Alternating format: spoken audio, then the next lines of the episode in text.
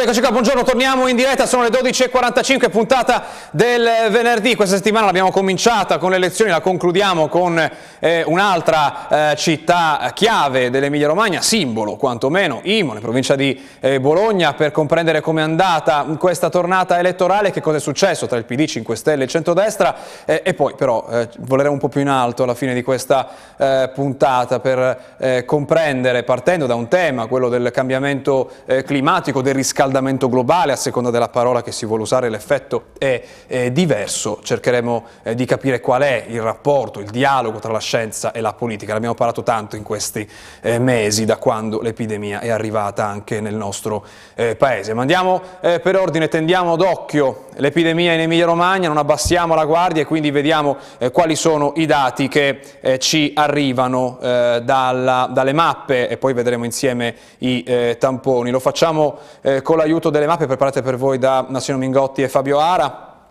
Cominciamo eh, dall'Emilia Romagna, vediamo che cosa è successo nella giornata di ieri, eh, vediamo 99 eh, nuovi casi e un lieve eh, calo di nuovi contagi in Emilia Romagna, ma eh, c'è una vittima eh, nella ehm, che porta il totale a 4.480, sono 84 i eh, guariti, nella giornata di ieri salgono a 4.627 i casi attivi, cioè le persone che vengono al momento seguite dal sistema sanitario. Bologna di gran lunga è la provincia che registra più casi in assoluto, segue, seguono Modena e Piacenza con appena 12 casi ciascuna e questa è la, la provincia invece, che invece ne registra di meno meno è Rimini con soltanto 4 nuovi casi, Ferrara ne ha 9, eh, sono giornate in cui anche lì si, si, si registrano eh, una decina di, casi, di, nuovi casi al giorno. Il fronte degli ospedali sono 192 ricoverati in questo momento, 5 in più in una sola giornata, a questi vanno aggiunti. Vanno aggiunte 20 persone che si trovano in terapia eh, intensiva. Passiamo adesso al dato delle Marche vediamo comunicato nella serata eh, di ieri eh, e vediamo che eh, il totale 17 nuovi casi in linea, dobbiamo dire, con i giorni scorsi, anche ieri non ci sono state vittime eh, nelle Marche, eh, quattro i eh, dimessi, eh, le province che registrano più casi sono eh, quella di Pesaro e quella di Ascoli Piceno, quattro casi ciascuna. Fermo non registra eh, nuovi casi, mentre sui ricoverati, sul fronte degli ospedali sono 25 le persone in ospedale in questo momento, una in più rispetto al giorno prima, cala di una persona invece il totale dei ricoverati in terapia intensiva che sono tre nella giornata, alla giornata di ieri. Eh, forse riusciamo a vedere anche i tamponi eh, che sono stati effettuati, io non riesco da, dal mio computer, no direi che non ce la facciamo perché il computer è un po' rallentato, magari lo riprendiamo più tardi, intanto eh, andiamo alla eh, politica, ehm, lo facciamo andando a Imola, e lo facciamo eh, con eh, una vicenda che due anni fa aveva fatto registrare il grande risultato del Movimento 5 eh, Stelle con una sindaca che nell'arco di due anni ha deciso di dimettersi. Varie e le ragioni che l'hanno portata a queste dimissioni, eh, ne abbiamo raccontato ampiamente qui ad Aria Pulita, anche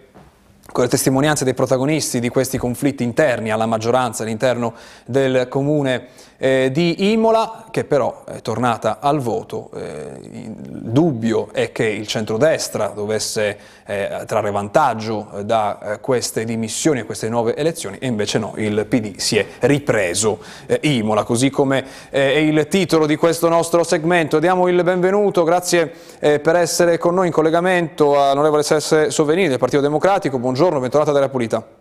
Buongiorno a lei, buongiorno a voi. Mi sentite? Assolutamente eh, sì, la vediamo, vediamo la sua soddisfazione, sarà ancora più soddisfatto a rivedere queste percentuali, le vediamo eh, con un confronto rispetto a questa competizione e quella eh, di due anni fa. Eh, questo è il risultato delle elezioni a Imola, Panieri vince con 57,47%, il centrodestra arriva con Marchetti arriva al 26,73%, poi ci sono delle liste liste eh, civiche e poi c'è il Movimento 5 Stelle che aveva candidato Ezio Roi, che era stato il primo, il secondo in realtà assessore a lasciare quella amministrazione 5 Stelle con eh, tanti tumulti all'interno, che ha preso però Roi soltanto il 6,30%. Vediamo com'era invece la situazione nel 2018. Vediamo la vittoria di Emanuela eh, San Giorgi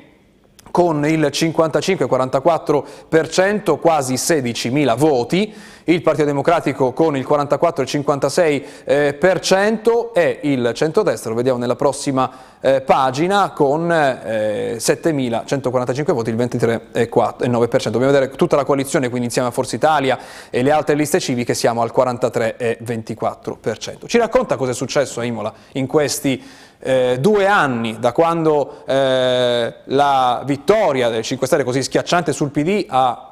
l'altro giorno in cui il PD si è ripreso la città? Beh, il PD ha costruito, si è trasformato, ha puntato su una persona competente e giovane, ha lanciato un nuovo messaggio e ha creato un nuovo rapporto con la città e questo era un progetto che mh, è iniziato subito dopo l'elezione del 2018 e mh, poi parallelamente c'è stata la crisi della giunta guidata dalla, dal sindaco San Giorgi, una crisi eh, profonda e anche molto veloce perché insomma in un anno e mezzo diciamo eh, il, eh, il sindaco è caduto, in un anno e mezzo è andato in crisi il governo, quindi Parallelamente noi avevamo pre- iniziato un percorso virtuoso, dall'altra parte è stata una crisi del mandato e abbiamo accelerato i tempi per valorizzare il nostro candidato, ci siamo riusciti in campagna elettorale, la gente, i cittadini hanno ridato fiducia alla nostra proposta, soprattutto anche mh, di fronte a, a, a, una serie di problemi che, la, che gli imolesi si aspettano che vengano governati con competenza, serietà e anche rinnovamento, perché Panieri rappresenta il rinnovamento. Quindi la proposta del PD in questa tornata è stata un candidato giovane, il rinnovamento del partito su quel eh, territorio, eh, la carta delle alleanze con i 5 Stelle ovviamente era improponibile fin dal primo eh, momento proprio eh, per, il, per, i trascorsi eh, eh, a Imola, però si discute adesso di alleanze, abbiamo sentito la sindaca di San Lazzaro commentando il, il risultato elettorale, forse le alleanze hanno più senso a questo punto anche in Emilia Romagna farle con i renziani, Italia Viva chiamiamola, chiamiamo con il, il, partito di Renzi, piuttosto che con i 5 Stelle che eh, almeno in Emilia Romagna, eh, ma non soltanto, hanno perso eh, appeal. La convince questa teoria? Ma io cioè, sono sempre dell'idea che una volta che si sono fissati degli obiettivi, cioè le priorità per una città, poi eh, se su quegli obiettivi convergono diverse forze politiche, eh, è sempre un bene. No? Quindi eh, siamo di fronte a una crisi profonda, siamo di fronte a dei, eh, degli impegni enormi come quelli di spendere bene i soldi dell'Unione Europea che dovranno, dovranno, permettersi di rilanciare il paese perché qui siamo di fronte a una sfida che o la vinciamo o se no salta, eh, andiamo in bancarotta. A questo punto io fisserei degli obiettivi sul governo di questi processi, sul governo futuro della città e poi chi converge con le migliori intenzioni si vedrà. Io mm, per Isabella Conti ho una stima altissima, è, una, è, un sindaco molto bravo, capisco, più che una, una, una, proposta ideologica la sua, è una proposta di, nel suo stile, cioè di concretezza, insomma, eh, facciamo alleanze su piani concreti, quindi mh, mm, ci sta nel suo carattere, però ecco diciamo non la vedo così categorica nel rifiuto di, un camp- di uno spazio largo eh, per il governo della, anche della città di Bologna il prossimo anno. Ecco, ci arriviamo a Bologna, ovviamente la domanda su Bologna è ovvia, adesso che ci ha spiegato la sua posizione, dobbiamo però allargare il quadro a livello eh, nazionale perché l'altro voto importante è quello del eh, referendum, il sì che vince in maniera così eh, decisa, abbiamo parlato nelle scorse eh, puntate di quella differenza differenza tra i centri storici e il resto delle città che si sono espresse in maniera un po' diversa, però è chiaro, gli italiani hanno deciso di tagliare il numero dei loro parlamentari. Intanto ci racconta per lei che cosa eh, cambierà, adesso eh, state, dovrete lavorare eh, a come saranno le prossime commissioni, a come sarà la prossima legge elettorale e il PD a, alla fine, poche, a pochi giorni prima del voto, ha deciso di sostenere il eh, sì eh, però appunto con eh, riforme che eh, dovrebbero seguire eh, questo eh, voto. Quali devono essere le priorità su questo fronte dopo che vince il sì eh, da qui alle prossime elezioni? Beh, noi dobbiamo rifare un sistema elettorale nuovo, ovviamente perché abbiamo meno deputati, dobbiamo allargare i collegi e dobbiamo garantire in questi collegi ampi, eh, molto ampi, penso a quelli del Senato che saranno grandissimi, dobbiamo eh, garantire che in, in, collegi così ampi ci sia un rapporto molto forte tra gli elettori e i cittadini, quindi qua si sta discutendo su proporzionale su una, oppure su maggioritario, su questo ci sarà mm, un lavoro da fare. Poi dobbiamo su, come dire, riassettare i processi di lavoro della Camera e del Senato. Vede, io ero per esempio, sono convinto che eh, sostanzialmente questo taglio dei deputati, insomma, potevamo anche farlo rinunciando a una delle due Camere al Senato, perché ormai la doppia procedura è sicuramente una, una complicazione in termini di tempi e di qualità della politica. Poi magari si potrà parlare di un Senato e le regioni e via dicendo, ma noi adesso dovremmo cercare eh, di accorpare le commissioni, cercare di renderle più omogenee, per esempio ci sono delle commissioni che possono anche essere eh, accorpate con, con, più facilità, altre meno, ma insomma dobbiamo garantire che il processo di lavoro della Camera sia un processo efficiente ehm, e, e di qualità e allo stesso tempo dobbiamo mettere in campo una legge elettorale. Questo, adesso si è aperto un dibattito. Del mandato dei cittadini italiani non penso che sia tutto da leggere in negativo contro la figura del parlamentare. Eh, anzi, io non lo vedo proprio. Nel mio caso, addirittura, io sono parlamentare da due anni, ho lavorato tutta la mia vita, quindi non, sono, non ho non sento questo giudizio. Però dimostra una distanza tra l'elettorato e, e, chi viene eletto. Tanti hanno detto, e adesso che discutendo di, di legge elettorale si torna a parlare di preferenze, l'assenza delle preferenze in questi ultimi eh, anni ha portato a uno scollamento tra chi siede in Parlamento e chi poi vota e non può neanche scrivere il nome. Questo è il gap che va eh, riportato, che va colmato.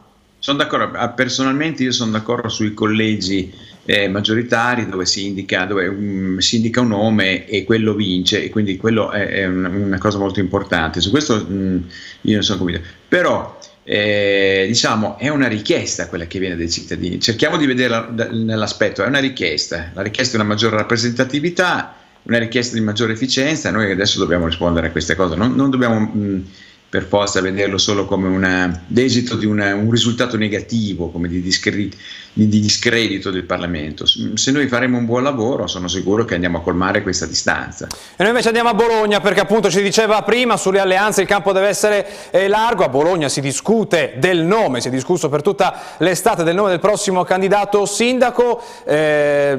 Partiamo dalle primarie, ci vogliono, eh, finiremo per fare le primarie, dovendo scegliere una percentuale delle, de, di possibilità che a Bologna si facciano le primarie, lei quale sceglierebbe? Adesso questo, come dire... Facciamo le previsioni del tempo, no? possibilità di pioggia, possibilità di primarie? Come dire, tutto è possibile, sono in un partito come il Partito Democratico sono nello statuto, quindi sono sempre dietro l'angolo però eh, non è che qualcuno qui stia negando le primarie sì, primarie no, perché non vogliamo, cioè, il problema è che eh, nel Partito Democratico è molto sentita la necessità di avere una posizione chiara rispetto alla città, di non cadere in un gorgo di nomi, no? come per esempio eh, succede, succede che noi abbiamo fatto delle primarie nelle quali non erano chiare le posizioni politiche ma erano chiare solamente il fatto che c'era un nome che si contrapponeva all'altro. Questo è un, è un gorgo che noi non dobbiamo prendere perché la città è importante, la città si merita proposte di alto profilo e il PD ha deciso di fare un percorso di questo tipo e attraverso questo percorso vedere qual è la, la, la maggiore rispondenza tra un candidato e, ciò, e l'idea che emerge dalla città. A me sembra un percorso sano, cioè adesso non, mh, mm, è chiaro che io capisco che c'è una tendenza a convergere immediatamente sulla questione del nome, però voglio dire, è un percorso rispettoso di un partito che ci deve essere alle elezioni, questo sì. E a Bugani 5 Stelle che tende la mano e vuole fare l'alleanza? Quando si risponde? E come Pugani, si risponde? Pugani penso che dovrà anche lui eh, tenere conto che c'è un percorso di ragionamento sulla città e credo che anche questa alleanza abbia bisogno di proposte che la che la rendano accettabile, che incollino la coalizione, cioè nel senso che non ci sono delle posizioni di rendita quando si va a un'elezione eh, alle amministrative, no? cioè all'amministrativa non c'è una posizione di rendita come dire noi ci alleiamo per una questione di schieramento, alleiamoci sul, siamo tutti obbligati ad avere idee molto concrete sulla città, a condividerle e a garantire ai cittadini che poi queste, queste, proposte verranno mantenute per tutta la consigliatura di cinque anni. Ecco, questi sono i paletti, però ha ragione Tosiani quando dice io voglio uscire con un'idea della città e poi il migliore si candiderà. Quindi né sì né no ai 5 Stelle a questo punto, diciamo, è troppo presto? Ma io non, non, non, sono per battezzare così al buio le posizioni, cioè nessuna preclusione, però si venga, cioè io penso che i cittadini bolognesi, come la grande maggioranza dei cittadini italiani, hanno bisogno di capire perché si fa un'alleanza. Questo è importante, poi dopo la si fa, però deve essere ben chiaro il, il motivo di un'alleanza. Grazie per essere stato con noi stamattina della Pulita, buona giornata, buon lavoro. Altrettanto, buona giornata anche a voi. C'è la pubblicità, noi poi torniamo per parlare di scienza e di politica, perché in questa epidemia se ne è parlato tanto, si chiedevano posizioni nette da entrambe le parti e quindi eh, per il coronavirus abbiamo visto che eh, ha funzionato fino a un certo punto, ci sono molti punti di domanda, eh, ma con il cambiamento climatico in cui la scienza sembra essere un po' più unanime, perché non funziona? Tra poco.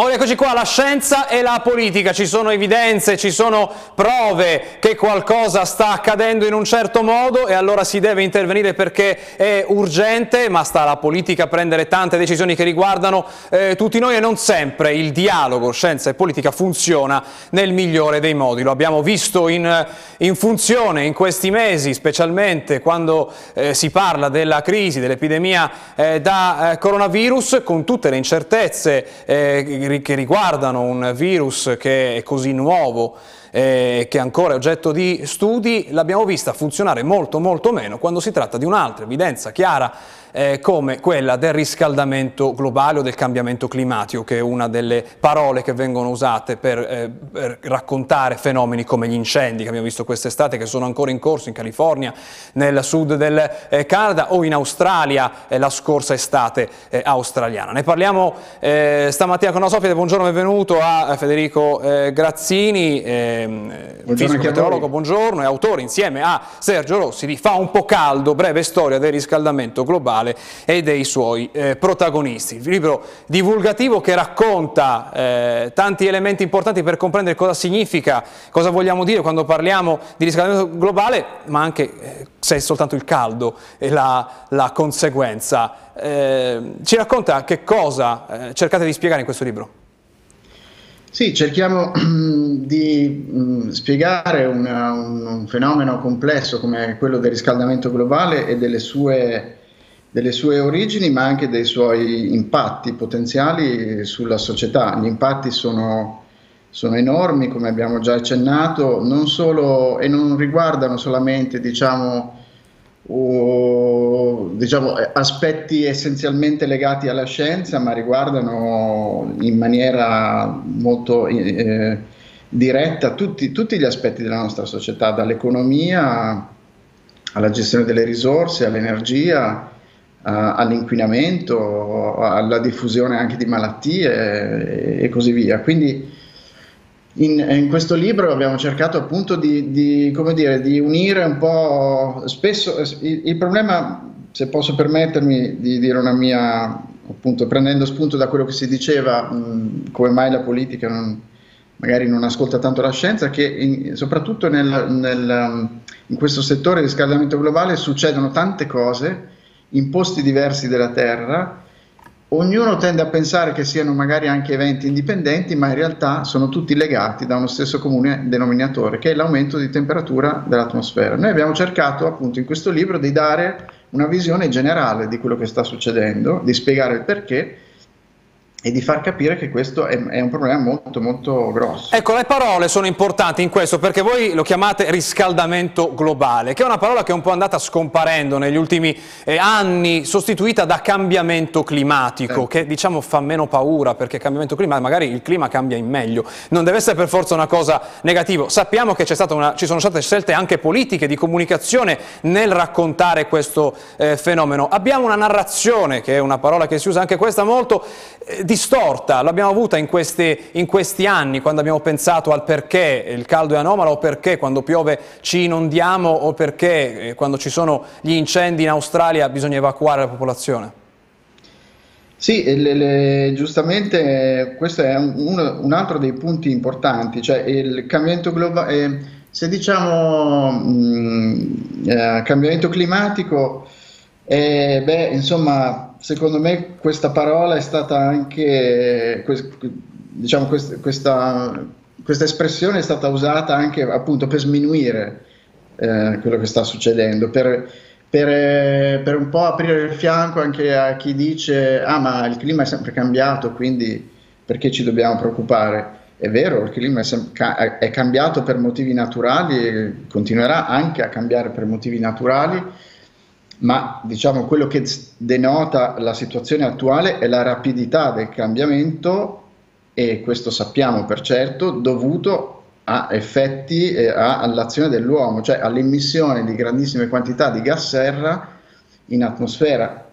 Tutto quel carbonio era, era stato immagazzinato in milioni di anni di attività eh, diciamo biologica, era stato immagazzinato sottoterra, noi in cento anni l'abbiamo rimesso tutto in atmosfera. Quindi quello, quello, la, la, la, vera differenza fra la nostra azione e i cicli naturali è che tramite la nostra azione così veloce e così pervasiva abbiamo accelerato alcuni cicli, abbiamo, siamo riusciti a, a,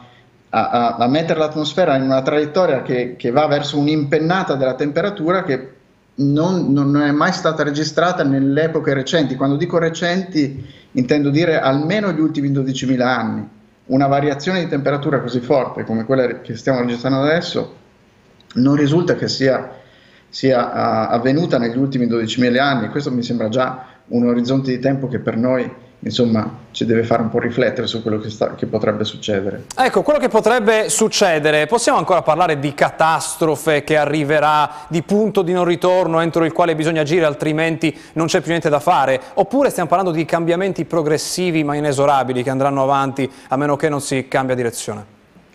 No, ehm, il problema è anche un altro, esatto, questo apre un altro, uh, diciamo, problema cognitivo. Nel passato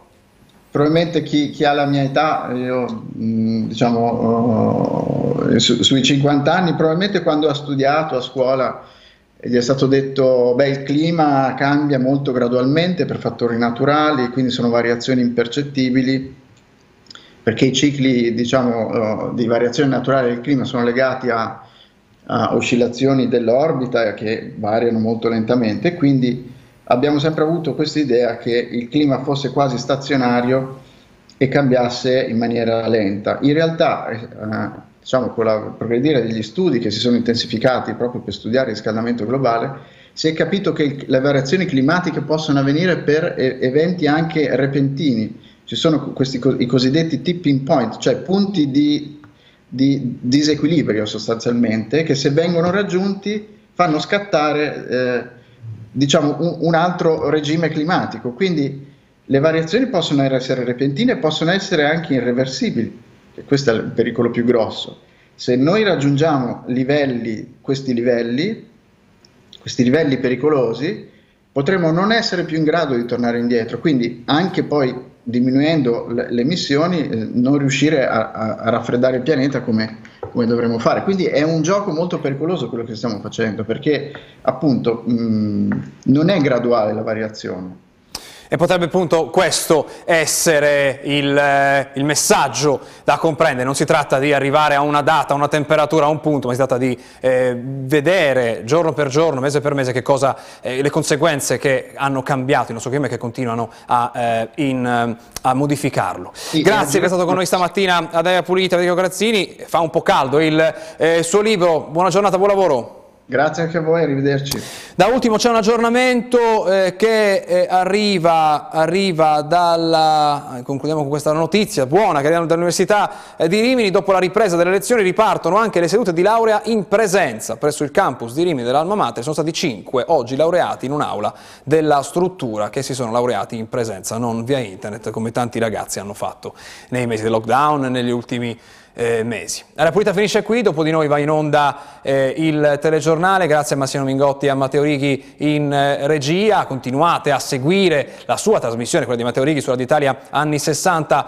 eh, close up, eh, due film al giorno in pochi eh, minuti per raccontarvi che cosa c'è, c'è stato al cinema, per raccontarvi le storie sulla d'Italia anni 60. Noi ci vediamo lunedì, buon weekend.